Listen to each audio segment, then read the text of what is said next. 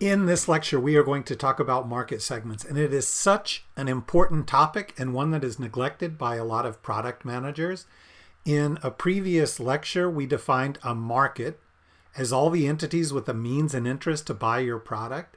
Well, a segment is a cohort within that market, a group of entities that have similar requirements or priorities. And we do segmentation based on segmentation dimensions. And the dimensions we use depend on whether you're serving consumers, B2C, or businesses, B2B. In the B2C world, we use things like demographics, fact based dimensions. How old is somebody? How much education do they have? Where do they live? We look at behavioral aspects, the way they do things, the way they make decisions. And we may decide that our product is aimed at fiscally conservative, middle aged minorities in the southern part of country X. The more specific we can get, the better. And we'll I'll explain that as we go forward. If I'm in the B2B world, we use what are called firmographics. Where is the company located? What is its revenue? What is its industry? How progressive is it? How old is it? We can also look at their existing commitment to another vendor.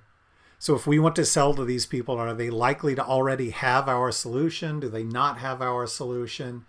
Do they already have a solution at all for the problem we're trying to address? Let me give you an example, simple example of segmentation. Think about Microsoft Word. It's word processing. We've all used it. We can imagine that some users are very casual users, like my mom. She may pull it up a few times a year to write a letter or to capture a recipe. We have novice business users, uh, and they have different needs than the casual user. Novice business users may want a very simple, simple formula language. They may want linking and embedding between applications. And then let's think about professional authors. That's another segment. They have different needs. They need sections in a document. They need a bibliography. They may need really rich image handling, things that a novice business user does not need. So all three of these cohorts are part of the overall market, but they have different requirements, different priorities. Why is segmentation so important? It allows you to focus. That means you only implement the features that are going to benefit the segments that you're targeting. You are going to spend marketing dollars on reaching those people. You are going to send your salespeople to talk to them and not other people. So, this focus is critical. Going to market with a product that you think is going to meet the needs of the entire market is a mistake, and it happens every day. You should be segmenting and you should be focusing your resources on the segments that are going to help you define success or achieve success the way you've defined it. There are some topics in product management that are segment specific, even though they're not always discussed that way. The first one is pricing if each cohort is realizing different value from your product, there should be a separate price. That's not always possible, but that's the right way to think about it.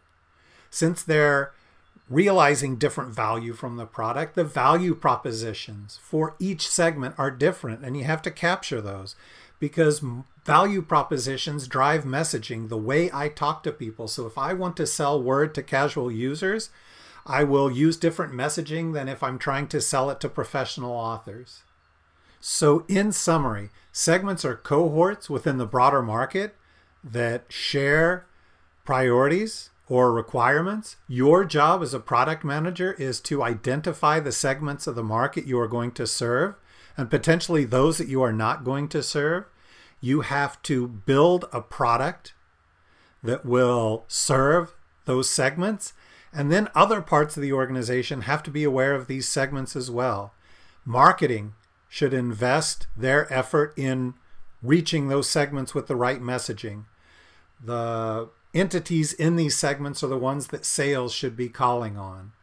And pricing, value propositions, messaging should be segment specific. That means as a product manager, you have to develop what the value proposition is for the highest priority segments and make sure the rest of the team understands that and build a product that will serve them.